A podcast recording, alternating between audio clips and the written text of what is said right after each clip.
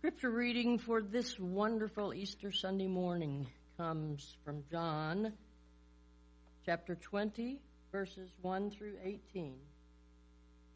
Need to adjust my glasses. Early on the first day of the week, while it was still dark, Mary Magdalene came to the tomb and saw that the stone had been removed from the tomb.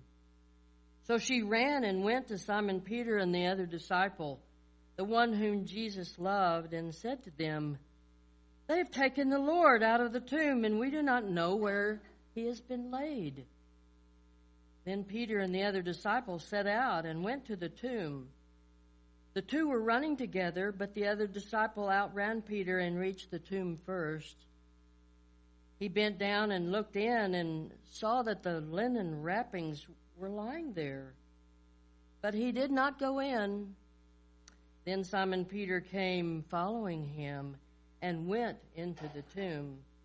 He saw the linen wrappings lying there and the cloth that had been under Jesus' head, not lying with the linen, but wrapped up and rolled in a place by itself. Then the other disciple who reached the tomb first also went in, and he saw and believed. For as yet they did not understand the scripture that he must rise from the dead. Then the disciples returned to their homes. But Mary stood, weeping outside the tomb. As she wept, she bent over to look into the tomb, and she saw two angels in white sitting where the body of Jesus had been lying, one at the head and one at the feet. They said to her, Woman, why are you weeping? She said to them, They have taken the Lord away, and I do not know where they have laid him. They must have taken him somewhere other than here. And when she had said this, she turned around and saw Jesus standing there. But she did not know that it was Jesus. Jesus said to her, Woman, why are you weeping? Whom are you looking for? Supposing him to be the gardener, she said, Sir, if, if you have carried him away, tell me where you have laid him, and I will go and take him away. Jesus said to her, Mary. She turned and said to him in Hebrew, Rabbi, which means teacher. Jesus said to her, Do not hold on to me, because I have not yet ascended to the Father. But go to my brothers and say to them, I am ascending to my Father and your Father, to my God and your God. Mary Magdalene went and announced this to the disciples. I have seen the Lord. And she told them that he had said these things to her. This is the word of God. Thanks be to God.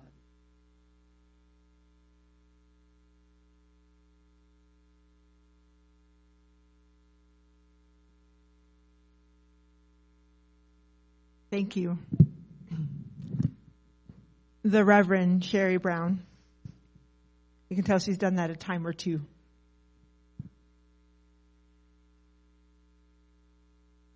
Let us pray.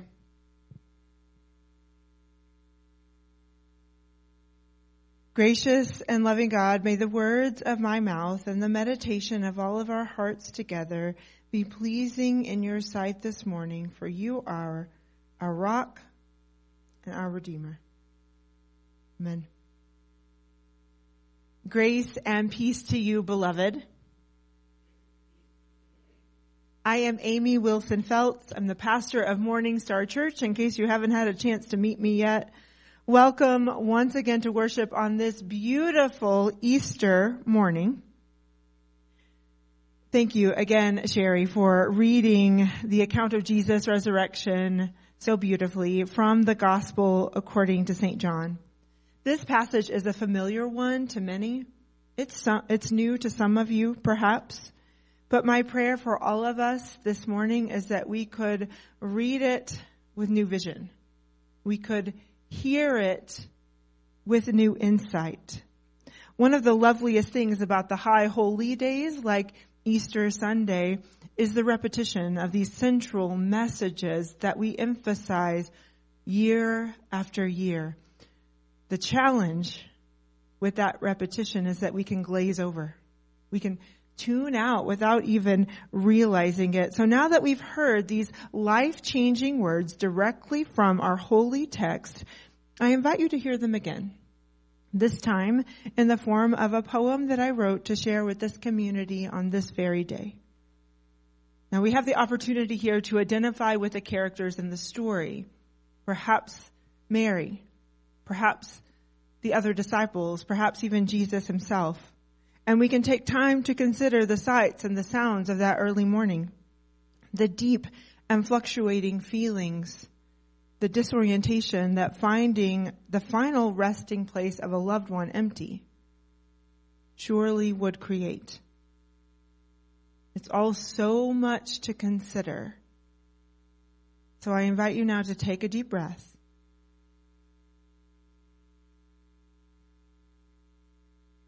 as we imagine what it was like to go to the tomb of Jesus while it was still dark.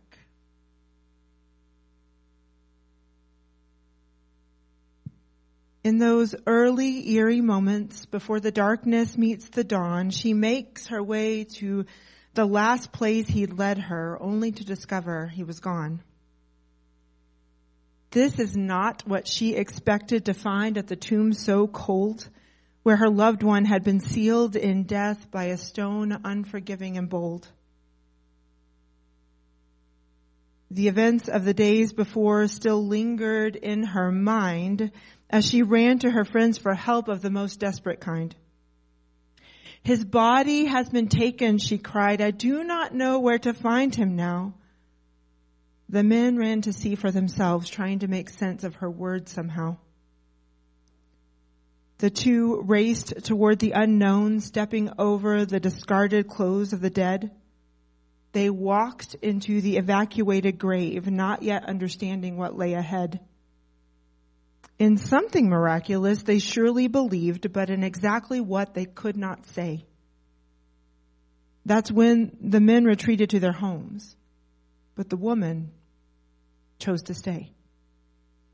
She wept heavily, oppressed by merciless grief, now coupled with great and growing fears.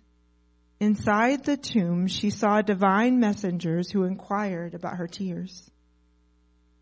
As she retold her story to these strangers, one thing began to become clear. True, she did not know where Jesus was, but he certainly was not here. And yet, he was precisely there when she turned around. The woman did not know it yet, but all that was lost had been found. Even at the sound of his voice, her grief could not be shifted. It wasn't until Jesus said her name that the veil of darkness lifted. Mary, he said. Mary, my dear friend, you are not alone. Out of the dead of this darkest of nights, the light of new life is shown. In that instant, Mary could see how God's love had been revealed in the risen one in front of her, in the tomb that stood unsealed. The grave's loss was her gain and not just hers to be kept. Jesus sent Mary to share this good news to all of those who wept. She was the messenger now. To be silent she could not afford. Mary ran again to see her friends, this time to say, I have seen the Lord. How wonderful it is on this holy day to step into the sun so bright, to pray that the darkness be held at bay and to cling to the sparkling light.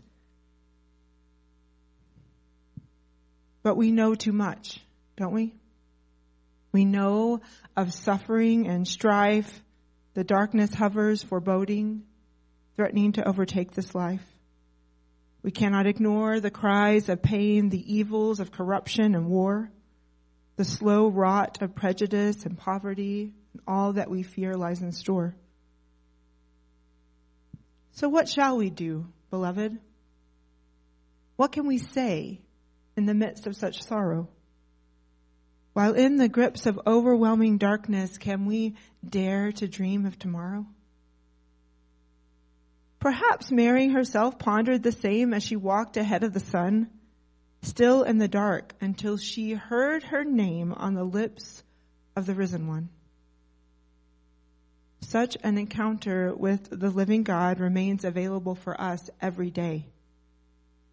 If only we're willing to turn around. If we will choose, like Mary, to stay. What that brave first witness saw in sitting with her grief so stark is that the power of light truly comes, beloved, while it is still dark. Amen? Amen.